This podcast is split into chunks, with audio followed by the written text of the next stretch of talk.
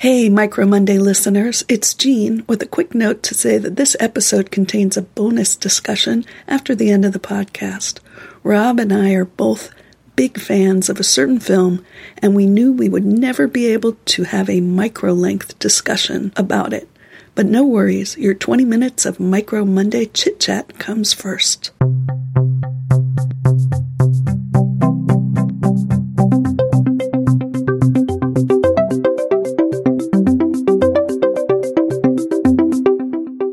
Hey, it's Micro Monday again, the microcast where we get to know members of the micro.blog community.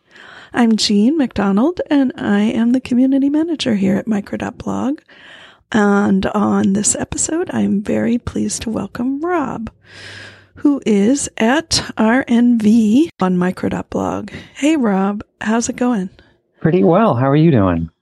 I'm doing pretty well. It's a nice uh, summer day here in Portland. And I believe you are in the Minneapolis area. I am actually in St. Paul now, and uh, Oh, and because they're the Twin Cities, um, you know, we have to get got got to get the city right. No, I'm not in No, I- Minneapolis I anymore. understand.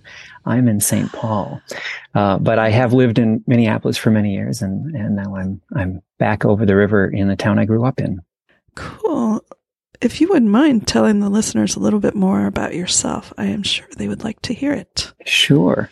Uh, yeah. So uh, my name is Rob Van Vliet. I am a writer uh, and a uh, teacher.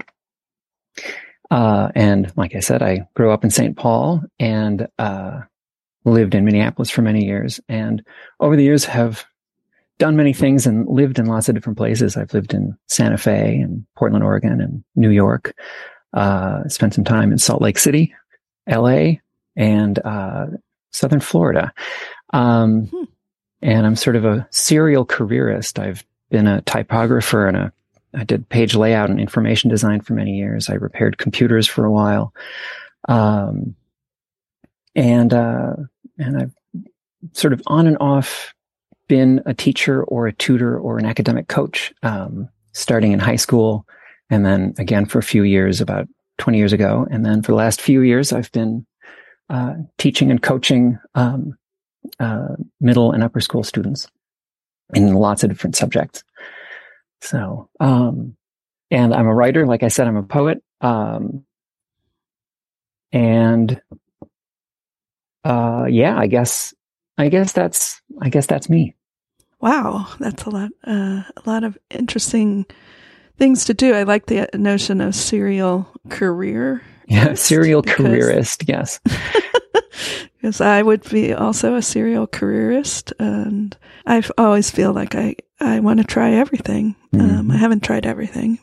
Spoiler alert, but I have tried quite a few things, and one of the things we uh, talked about before we started recording, I realized that this August 2022 is the fourth anniversary of meeting up in Minneapolis uh, back in the day. So nice to talk to you again after four years. After four years, time sure flies. Yes, indeed. That's right. That was uh, uh, the first summer I would have been part of the microblog community or uh, micro dot blog community. Tell me about how you got started blogging. It was a, a, a very interesting long road, actually. Um, I was just reflecting that um, I first heard about blogs in 2001.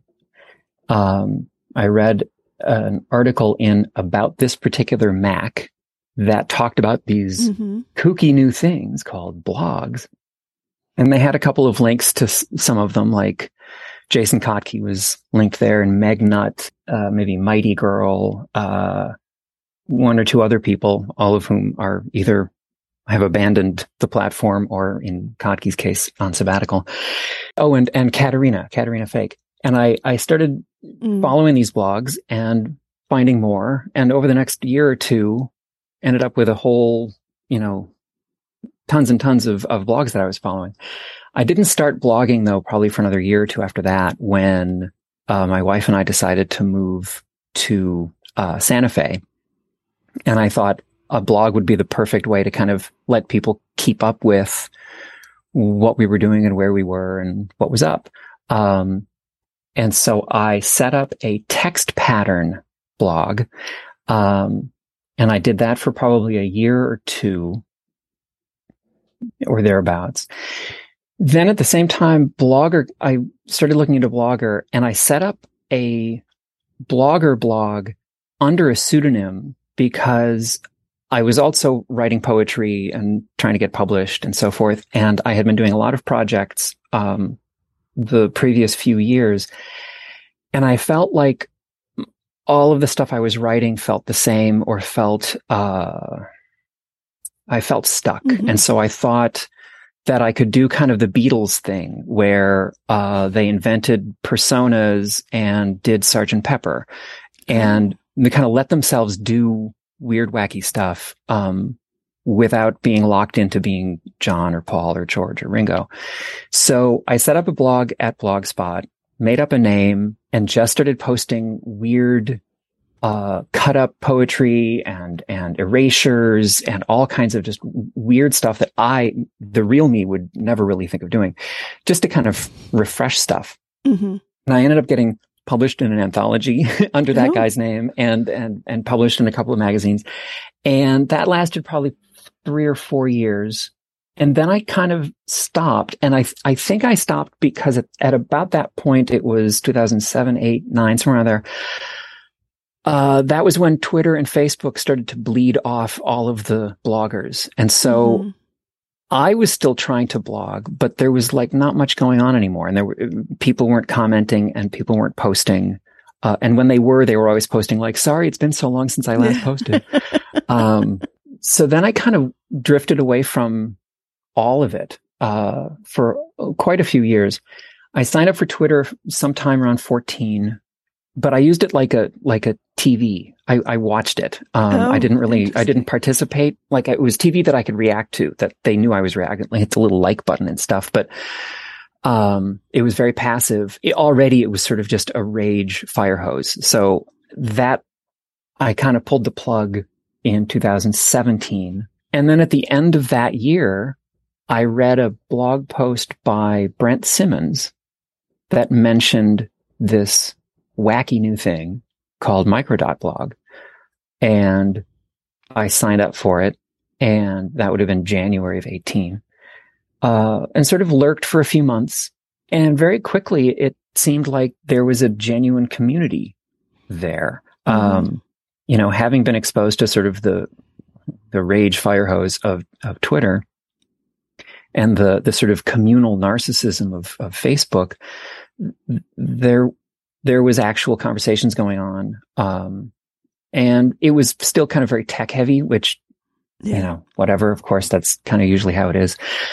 Um, and so I set up a WordPress in, install on at one of my domains and started started blogging and started participating kind of throughout 2018 and kind of eased into I was still really nervous about uh, kind of putting my identity out there and like putting my name yeah. on it for some reason. I think, um, I think a lot of people probably are, whether they realize it or not, kind of traumatized by the whole Twitter and, and social media, um, flattening of identity and stuff that mm-hmm. it took me a long time to kind of realize that I could trust the community to be an actual human space, you know. Um, so about a year into it, I, I signed up to have a hosted blog and have kind of been here ever since. And I think what I like most about it is that I feel like there's very little pressure um, to be sensational or to uh, right to yeah, to kind of create yeah, a, a spectacle out of your identity. Um, and so you know, I kind of come and go with the blogging. Like uh, I think I went quite a few months without really posting anything. Um, and then other times I do a whole lot. Um, like in 2020, I did several month or two month or three month long blogging projects where I posted right. a bookmark every day for yeah. two or three months and and and pencils, all of my pencils. I, I, um, I remember the pencils yeah. too. I think that's yeah. when I was like, wow, this guy has a lot of pencils. And he really loves them because he's giving them such loving attention. And, uh, yeah, because I don't think when I first met you, we talked about pencils or bookmarks. Probably, probably not. No. And, and the bookmark thing in particular, I can't remember how I kind of fell onto it, but I suddenly realized one day that I had the, I had whole envelopes on, oh. kind of tucked on the bookshelf filled with bookmarks that I'd collected over the years. Um, and with it and the pencils, I did a thing where I've been, I've been thinking recently about how, uh, I've, I've been reading people on microblog who seem kind of anxious about blogging and, mm-hmm. and kind of nervous about it. In light of that, I've been thinking about that project that I did with the bookmarks and that I think there's some people who feel that they're supposed to live blog everything and that they sit down at the keyboard and just write something mm-hmm. and it's just going to come out and there it is. Um, it, that every take is a hot take and every hot take is going to be like great. And, um, the bookmark and the pencil project that I did, I did the opposite of that. I, I did almost all of the work ahead of time. I took all the pictures all one weekend. And then over the course of a week or two, I took notes on all of the bookmarks and all of the pencils. Um, so when it came time to actually post it, I had, I had the photos. I had at least two drafts already. And so when it came time to hit post, all I had to do was just kind of fine tune it and make sure it was under 280 characters or whatever. Mm-hmm. And, and, and, and, and then hit post. So I've been thinking about that a lot that, um, I think there's a lot of pressure still from the, the Twitter aesthetic of snapping and, and, and dropping a text out of nowhere into the world mm-hmm. all at once and that everything has to happen at once. And I think that, um, I've been writing since I was in fourth grade and I would say 1% of everything I write ends up in a poem or a blog post. And 1% of that ends up being seen out in the world. Mm-hmm. So for me, so much of writing does not happen out in the world at all. It happens in my notebook, in my head, on a computer, on a keyboard. Mm-hmm. And then a tiny, tiny percentage of that gets worked over. And then a tiny, tiny percentage of that gets published. And takes a lot of pressure off thinking that I have to put everything out there all the mm-hmm. time. Mm-hmm. Um, it doesn't. And the act of processing quietly in a room by yourself without thinking about whether it's going to end up out on the internet or on a piece of paper or in a magazine or in a book. Mm-hmm. I don't know. I feel like that has let me feel much more relaxed about whether I'm blogging this week or not. Yeah. Um, I'm still writing. I'm still thinking. I'm still engaging with the world. Um, but I don't really have any anxiety about, oh my gosh, I haven't, I haven't posted anything in a month and a half. I'm glad that we are not providing anxiety for you, Rob, because that would not be in our intention. Um, and I think that is an interesting take on the the pressures that social media style posting has um, put on people and the feeling I feel like, and this is just, just hit me while you were talking, is that um, what you are talking about, which is posting and writing and posting on your terms in your authentic way, not trying to, uh, mm-hmm. you know, to build a brand, God forbid, or um, to show off or to beat yourself over the head if you haven't posted very often. You're doing you're doing you, Rob, and that's how mm. it hmm. should be. Um, and mm-hmm. but you also you control the space. It's your blog. Um, even if you were hosted at WordPress or at micro.blog, you have control over what it looks like. You have control over who hosts it. You have control on whether it's even up there. You can take the whole thing down if you want to. Mm-hmm. Yeah, exactly. And I think if people learned uh, their habits uh, of posting publicly from being on Facebook or Twitter, then they don't have that sense of this is mine. This is my identity. Right. This is authentic me on this because it's not. I mean, it's just by definition and by design, it's not you. Yeah, that's exactly that's exactly right. And I think that um, uh, I think that's something I've been thinking about recently. That just just how much damage that it has done. Mm-hmm. I think that there are people who are struggling with with blogging right now who don't even realize that that's why they are having a hard time and contemplating, well, why should I even be doing this? I'm going to, you know, I should just quit or whatever.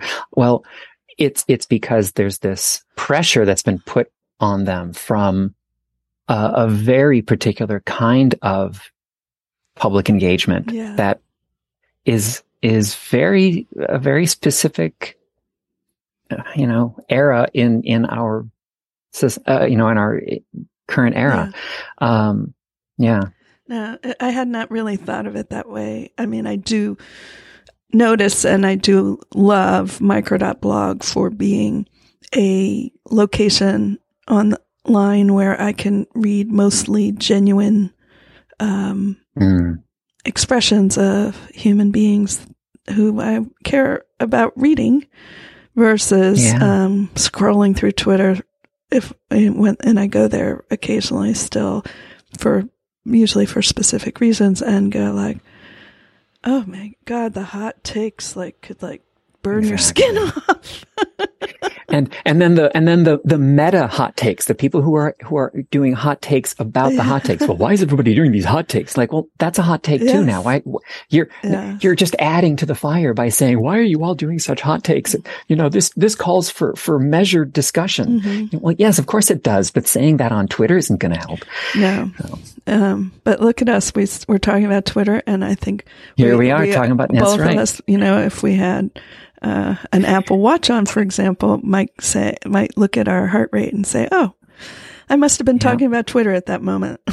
let's that's let's and that's that's the nature that's the nature of spectacle yeah, it always demands that it either is what you're thinking about or what you're talking about or what you're actively trying to ignore. it's always trying to control the narrative. Well. so yeah. So I think it's probably about time to wrap this one up, Rob. But is there something you wanted to add before we uh, we cut the mics? Oh, I'm sorry, Jean. I'm just my my mind is going absolutely blank. It really is. I feel terrible.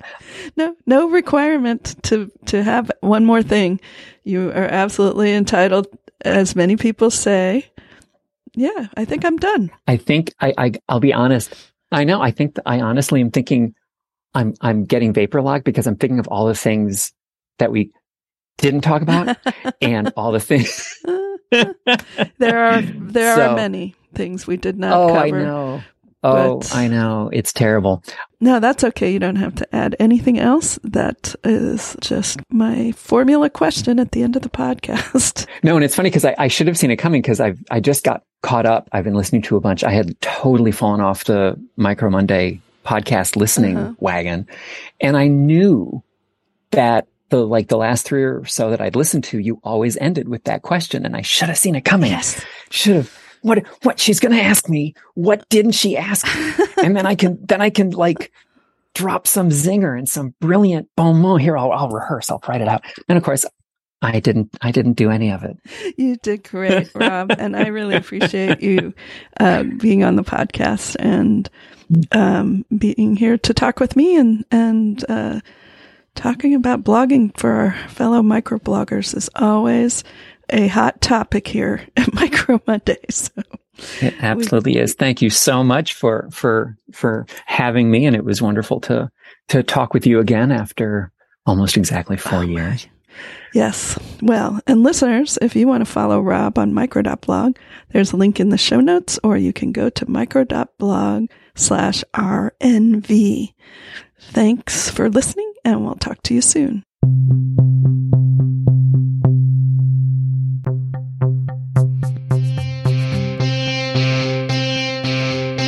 Welcome to the bonus material for Micro Monday 118.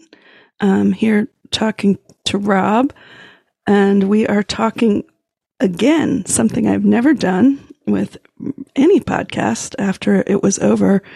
Uh, but Rob reminded me of a subject that we didn't even talk about that we are both very enthusiastic and so enthusiastic that we have reconvened to talk about a movie we both admire called Until the End of the World by Wim Wenders. So, Rob, here we are again. Here we are. And if either of us had remembered uh, when we started the podcast, this is probably all we would have talked about. Yes. Blogging, yeah, blah, blah, blah. But, but oh my God, this movie. Yeah. For people who haven't heard of this film before, it's called, um, again, in Until the End of the World, the director, German director, Wim Wenders, who you might know from uh, some of his uh, more well-known films, uh, the uh, Wings of Desire and Paris, Texas, are two.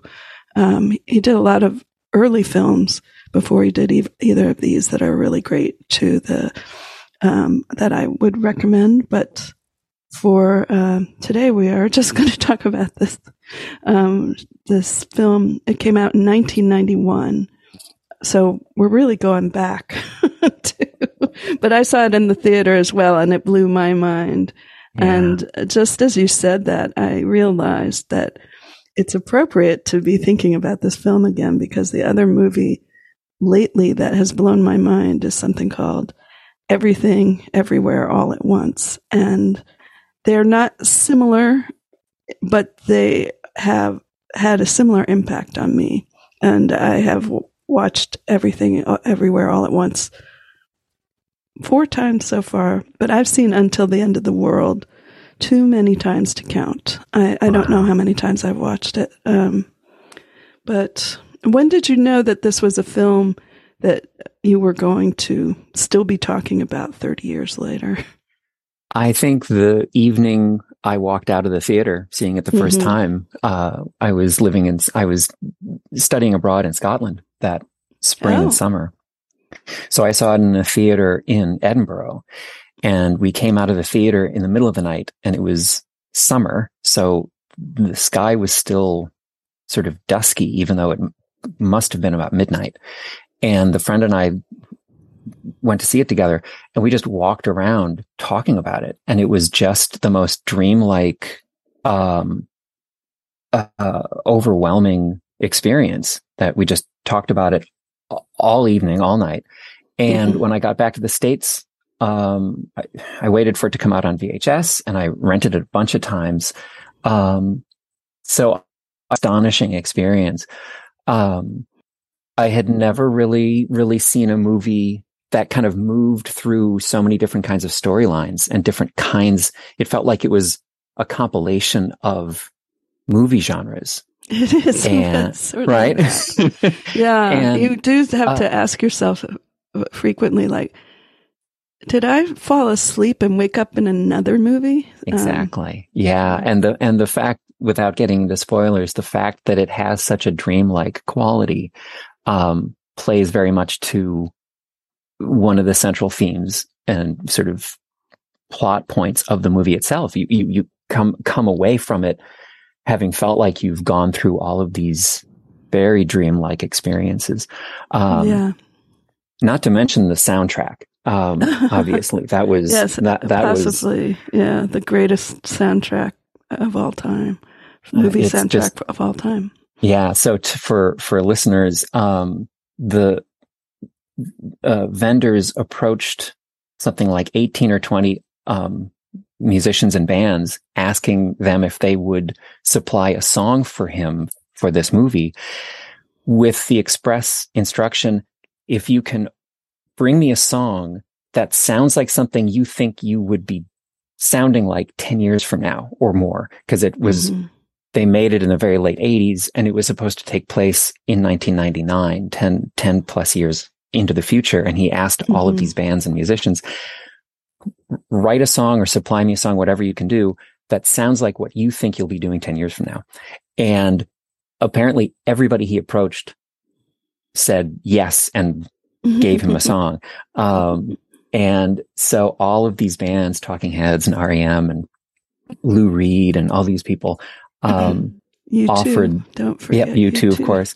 Um, offered him these songs, and he said that at one point the reason the movie ran so long was because he wanted to make sure he used every used every single song he got from Mhm. from everybody, and it ended up being just such such an incredibly eclectic group of songs that nevertheless kind of feel like a unif. It, feels like an album. It's really Yeah. interesting yeah, in that respect.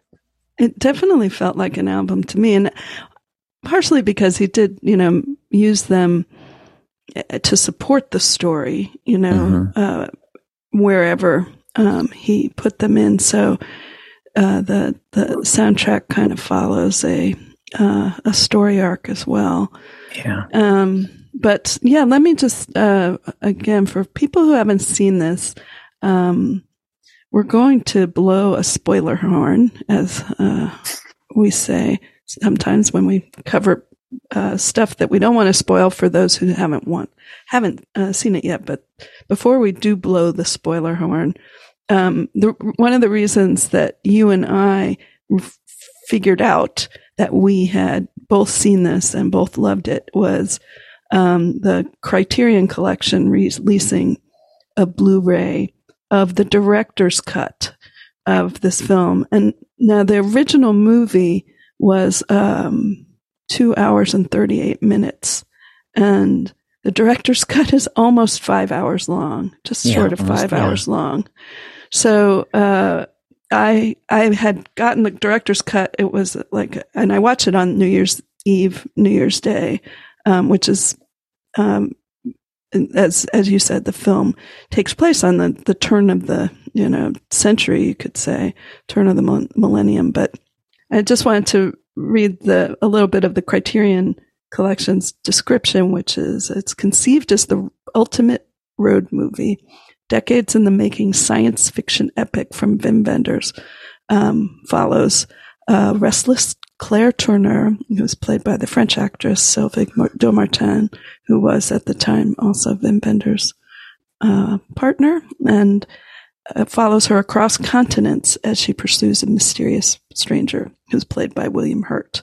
And that just scratches the surface of what Mm. happens, but there is so there's so many locations in this film It is It- truly a globe-trotting film. globetrotting Yeah. show and that made it very exciting and um, the the vision of what things would be like n- in the near future uh, of 1999 was was eerily uh, accurate in many ways Mhm. and so that's i don't want to spoil what they were doing or what they were looking for or trying to achieve um, and uh, i just want to say you should go get this film. I would not get the director's cut because I think that five hours is something for you know those who already know and adore the film.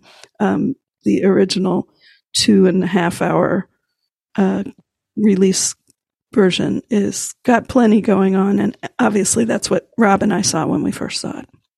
Yeah. Now, where where can people get the the original cut? You did did you mention that Mm. it was available through Apple TV or I got it. I got it. I bought it from iTunes from the iTunes, iTunes, sure. store. Um, I also owned the VHS of it, um, which I don't know where I have that anymore. But uh, I don't know where, you know, for sure whether it's still available on the iTunes store. I could look, And- I guess. Of course, I haven't Hold checked to see if it's streaming anywhere um, Um, necessarily. Rob, that's a good question of Yeah. wh- whether you can get the original cut. I don't think it's included on the Blu-ray, unfortunately, but uh, I assume that um, I once owned the VHS, and then there was nothing on DVD for a long time, and I always assumed that was a music copyright issue. That's what that's what I thought for a while too. Like like that it was just a licensing, you know, nightmare. Mhm. Um, hmm but actually, I'm not sure if that's what I ended don't know up. if that's true either. it, it, it might have been just that he was so dissatisfied with the length because I remember reading something somewhere that he actually at one point had an eight hour cut that he tried to um, put out as a as a trilogy of whatever eight divided by three would be two and a quarter, like roughly mm-hmm. two and a half hour chunks. And I just, you know, I think that he had so much material he wanted to work with that mm-hmm. he just couldn't get it into a shape that he felt did it justice. But yeah, but yeah, so the criterion came out and I, I picked it. I came up, it came out right before New Year's 2019. Mm-hmm. And I watched, uh, probably the, I think all of the first disc, which is two and a half hours of the DVD. Mm-hmm. And then I started into the second disc and I wanted to savor it. So I stopped. And that mm-hmm. was early, like December, early January of 19 into 20. And that was probably a mistake because by the time I was thinking I wanted to keep watching it, um, we had gone into COVID lockdown. And mm-hmm. again, without spoiling too much, this is this sprawling, globe-trotting movie. But later in the film, kind of starts to draw in on itself a bit and it starts to get a little bit more intense in a way that in the spring of 2020, it was, it would have been too much at the time for me to kind of yeah. actually finish watching it. Right. So I had actually ended yeah. up putting off finishing it probably for a, easily a year, maybe even two years. I forget now. But again, it was, there's so much about the film that he, we talk a lot about like, oh, it's so prescient, these things that kind of predict the future. But mm-hmm. there was a lot about this movie that he really got right about the future. Um, mm-hmm. Watching it, it looks like it is from 1999, even though it came out 10 years earlier. Yeah. Um, in terms of some and, of the technology and the what was going on in society in the movie. Yeah. Um, and, and before we uh, go on to talk about some of the the details and, like I said, spoilers, I just want to um, give a shout out to the whole micro.blog film loving community because I know uh, that's one of the things I like about micro.blog is I learn about movies or get to talk about movies with other people. But of course, if we try to talk about them on our timelines, we can't really do it um, without spoiling. And so, mm. One of the ideas I've had, and this discussion has spurred me to uh, revisit the idea and put it out there to the to our Micro Monday listeners, is if you'd be interested in um, participating in an occasional, say, movie club discussion where we pick a movie um, and then schedule a Zoom meeting, not a podcast, no recording, just uh, folks getting together to talk about a movie. Um, sort of like John Philpin has organized with book books and uh, people who want to talk about uh, books feel free to email me at jean at micro.blog. And um, I'll also mention it on the timeline. But uh, it would be fun if we had a little group of film appreciation enthusiasts to get together on an occasion to talk about a film. And especially if you are interested in talking about Until the End of the World, Rob and I, we're not going to, uh, we're not even going to sc- get beyond scratching the surface right now of what we love about the film. Um, but, uh, we, so we could definitely, you know, do something with some other people if there's other people who have watched it or who mm-hmm. decide to watch it, um, now that we've talked about it. Um, and with that, I'm going to say, turn this podcast off if you don't want to hear any more details about the film, um, because we're going to talk about some of the things that we love, and they will be specific to things that have, uh, you know, that I think are better to find out in the course of watching the film than mm. from just two two people talking on the internet. um, so, Rob, what is your favorite thing about this movie? That's a hard question. Intentionally. That is hard. a very that's a very hard question. And and you know, some of it is what what we've already mentioned. Like I, I think the use of music in the film mm-hmm. Uh, mm-hmm. is is so well done.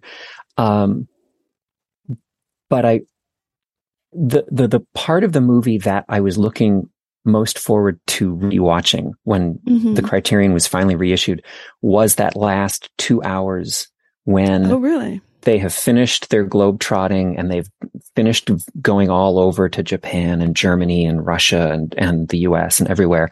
In Portugal. And they don't forget. Oh, in Portugal, Portugal right. and they, they, they end up in Australia and they're at that, at the compound mm-hmm. and they start actually playing back and we, and everything kind of starts to come together about what this strange device is that Trevor McPhee, Sam Farber has, um, and how it works and what it does and why.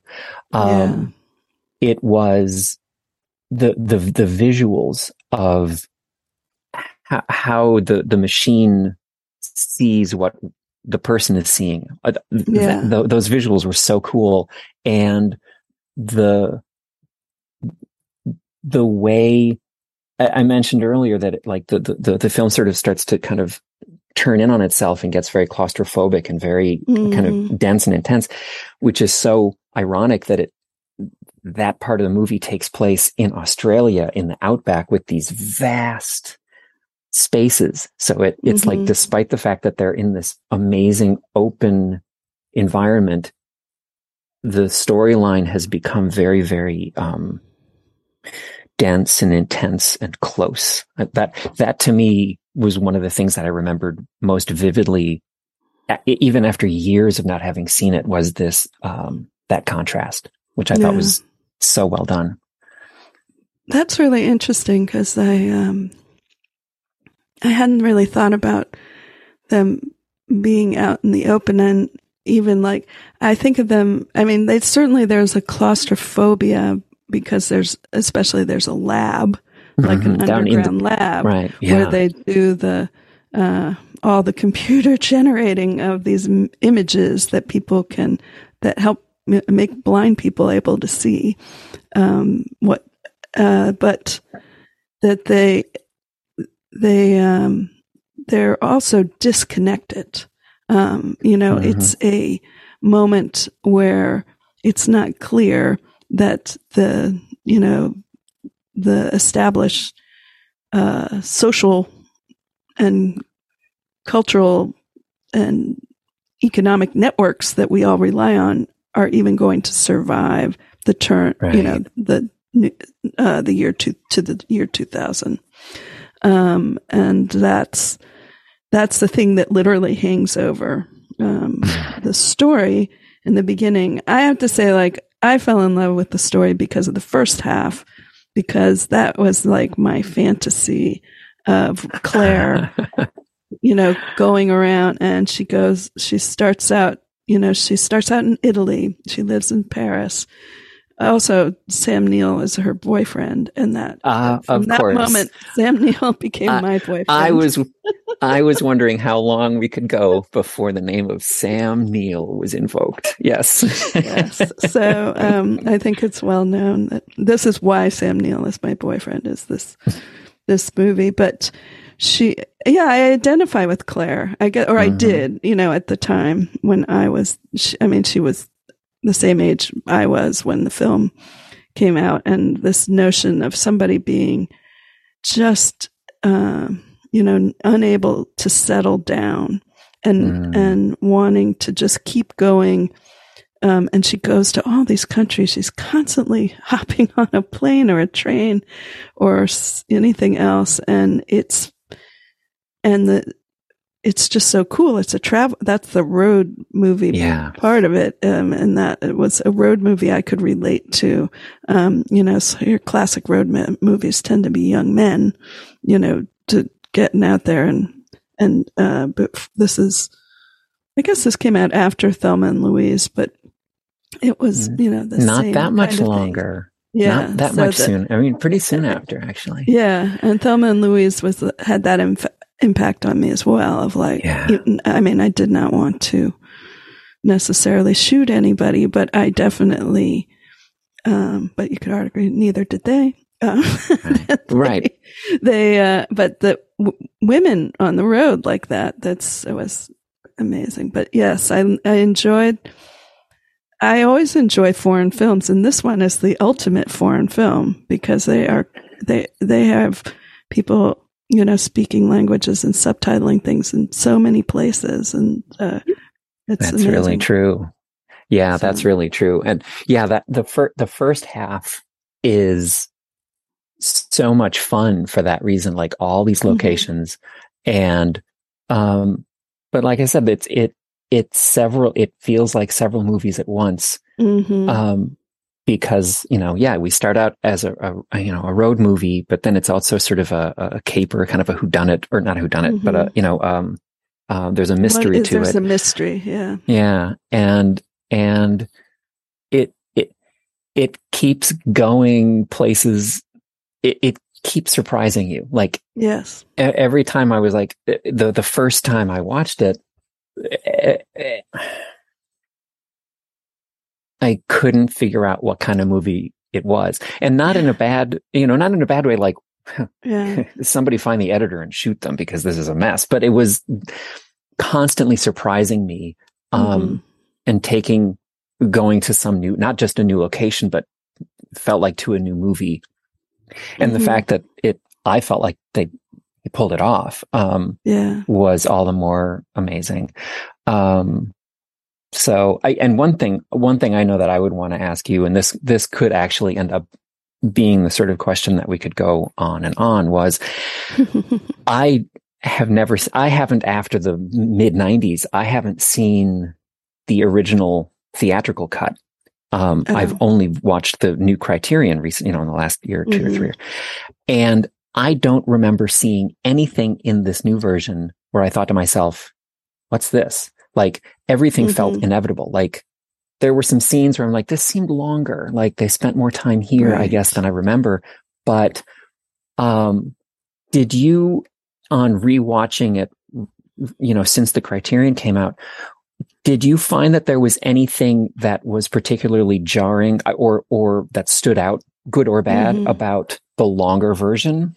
for yes, you that um, well one of the things uh, you know when i watched it I, have only watched it once. So I, right when i got it. And i watched right. it over two days because uh, i said i was going to watch it as my new year's eve party. That that's a long but party though. it's a long party and uh, and i was i was like oh i don't guess i'm staying up till midnight so let me just uh, watch the second half tomorrow which i did. Um, but it, um, uh, but I did think, oh, I, now there were many, many places where I could, because I've watched it so many times and I've exactly. watched, I watched it recently, you know, I, I, I would sometimes, it's one of those things, you know, when you, you say, oh, I just want to go and watch this one part because I, you know, for whatever reason. And then next thing you know, like two hours have gone by and you, you watch the whole thing again um, that's this movie for me. So, um, I, y- yes, it, it, it's rare for me to know a film that well where I'm watching a, a twice the length director's cut and I can pretty much tell, you know, what, um, what was added back in.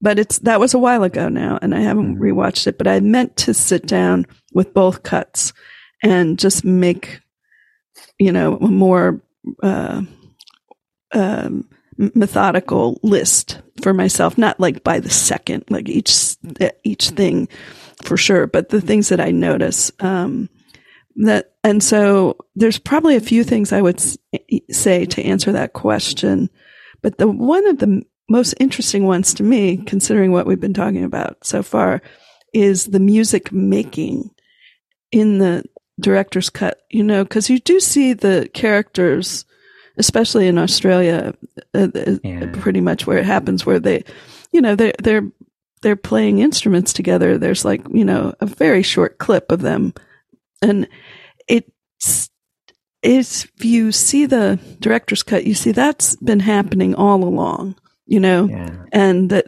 the, the I, I thought, oh, now it makes more sense to me, you know, that they didn't just like say, Hey, it's New Year's Eve. Let's like pick up some instruments and start playing them. They had been playing together, um, throughout.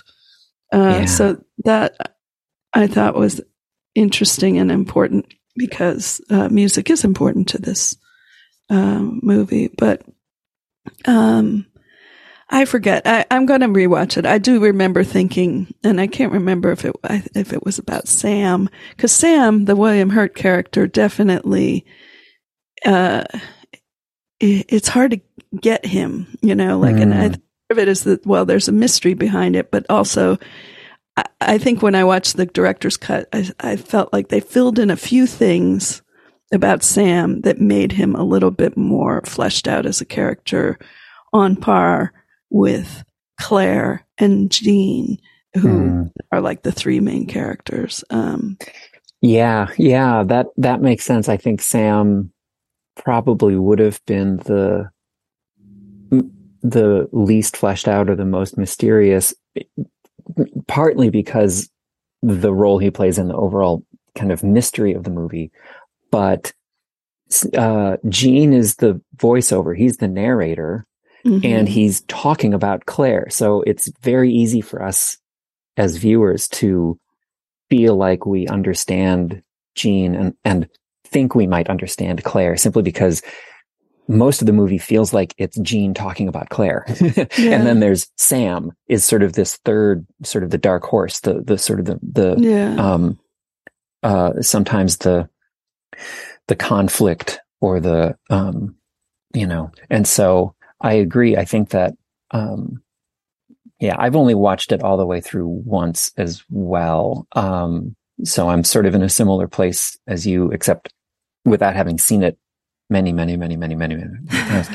but that was my that was my feeling. Like at, when I got to the end of the movie this time round, I think I finished watching it kind of recently, last last couple of months, and I remember feeling like, okay, I get Sam more, his relationship with the parents, his mm-hmm. motivations mm-hmm. for having done what he, you know, for having gone with that machine around the world, like that made a little bit mm-hmm. more sense to me this time around. So, yeah. but yeah, the music that that's true. Like they were all playing instruments. Winter, of course, with his harmonica. That's been Winter that will have been going best. through the whole the whole movie. He's always playing yes. that harmonica. So, and and Winter, if anybody has seen, um, and Winter is also in Far Away So Close. I mean, the character, um, is which is the huh. sequel to Wings of Desire. Right. So he brings like a new, like sort of comic, you know, German comic relief character to um, Far Away So Close. And Winter, the actor uh, uh, who plays Winter, Rudiger Vogler, right. is like he is the um, you know the muse of Wim Wenders. So if you looked at, if you watch his early films, he's the star as a young man of mm-hmm. Alice in the Cities and uh, um, some of the other things which are a, more like the typical road movie, you know, of, uh, and he might even, I don't know if he ended up in Paris, Texas, but anyway, he, he's a really interesting actor who, and it's the, one of those like actor director pairs that, right. um, uh, you know, we often see, um, and uh, right now, of course, off the top of my head, you know, I can say like Martin Scorsese, you know, and and Robert right. De Niro, or anyway, yeah. And I did want to say, like, when we talk about Sam and his parents, I mean, his parents are Max von Sydow and Jeanne Moreau, so it's only like you know two major European actors from major film, uh, you know, backgrounds, Swedish and French and all everything in between. And so it is sort of weird that Sam is is William Hurt, who's so American. But they do say, "Well, we moved to America." And, and yeah, and, and the mom even says, we, "Yeah, we had American babies." Exactly. Yeah. yeah. and but it is such a such a a, a crazy international cast, and and mm-hmm. like you mm-hmm. said before, the, the languages it's in English. There, they Claire is French, and, and, she drops into French occasionally, and of course, Winter mm-hmm. is German, and um, and then when they're in Australia, there are some Aboriginal dialects that some of the characters yeah. are speaking in, and, and it's just and there's all the subtitles happen to go like crazy. Yeah, um, and yeah. and they did use um, some of the most famous uh, Aboriginal actors mm-hmm. in mm-hmm. this. Um, the people who you see working with Dr. Farber um, in his lab and who are his like adopted brothers and you know and brothers sisters um, sons whatever those um, actors. Ernie dingo yeah. is one. Well okay so he was a, was a bounty hunter. Ernie dingo was the australian bounty hunter who was so so good. he's so great. And uh, but also the care the the uh, aboriginal characters um, in the second half of the movie are people who are well known. So, mm-hmm. um, yeah, I mean, as we said, we could go on forever talking this movie. Um, I usually say I don't want to talk longer than how the long the movie is, but this movie is five hours. that's not a good. no, that that's not a good rule of thumb in this case. No. No. So, uh, and we were doing this as a like just kind of off the cuff, hey, we forgot to talk about this movie that is our one of our favorite movies that nobody else we never find somebody to talk about with. I know. I know that that I think that's the that's the funniest thing is I think we talked about that before how when we mention it because you said you you know whenever you mention it you know anywhere you just get silence like nothing like yeah. nobody knows what you're talking about for and for such a famous filmmaker with what's already like a, a, a, good clutch of very well-known movies and he's worked with really big name actors and then this film itself has such a a, a, a big cast mm-hmm. for for someone like that to have a movie that is so unbelievably under the radar um, mm-hmm. it's really kind of yeah that's true kind of ironic it's, it never really gets brought up um, I don't think any of the actors ever say, "Oh, yeah, that was an amazing film to work on," or whatever. So, yeah. so I mean, maybe it's a cult. We're a cult. I guess that's. I guess that's. that's if you yeah, can't that, find people to talk about a thing readily, you know, maybe you're you're a cult uh, film fan. Uh, maybe that's. Well, and the, then there's the then there's the irony of there's some things that I'm very fanish about that I mm-hmm. I I don't mind that they are under the radar. Like like if they got yeah. too famous, it would bother me. Um, I'm a huge XTC fan, and I'm mm. I'm actually quite content for them to not be more famous than they are, um, mm. because it feels like it's a little secret of mine, and that it shows that I have discernment and taste above the the normal person. Um, but this movie, there's something about this movie where I'm like, no, no, hold on. This, this is actually a really interesting. I, I, I, I'm sorry that this isn't a bigger film in mm-hmm. his, uh, in his sort of in Wenders oeuvre, you know? Yeah. Um, so, yeah. Yeah. Oh, well, it's you and me. You and me, Rob. Maybe we'll find another fan or two by having. Well, you know, and if not, then it can still just be us, and we'll, you know, it can. And I, will know that when I write, I, I spend the probably better part of a weekend watching the two versions side by side and then write a blog post about it. I know one person will read it, and really, one person is all I need. Exactly. Exactly. there's a, there's an old line about uh, writers. Um, uh, every writer has two good readers, and they spend their lives looking for a third. That's good. That's uh, that's about uh, that's about where the bar is set most of the time. So, well, I, I think we should wrap this up. Part two of our Micro Monday, um, or podcast Micro Montag, Micro Montag of Wim Wenders. Um, and uh, I, I'll be interested to hear from anybody, uh, either on the timeline or in my email box, who is interested in this film or any uh, one who thinks it would be fun to have uh, an occasional chit chat about a film uh, together. Well, auf Wiedersehen. It's not even appropriate. German is probably the least spoken in this film. yeah, actually, yeah, that. Um, au revoir, then. Au revoir.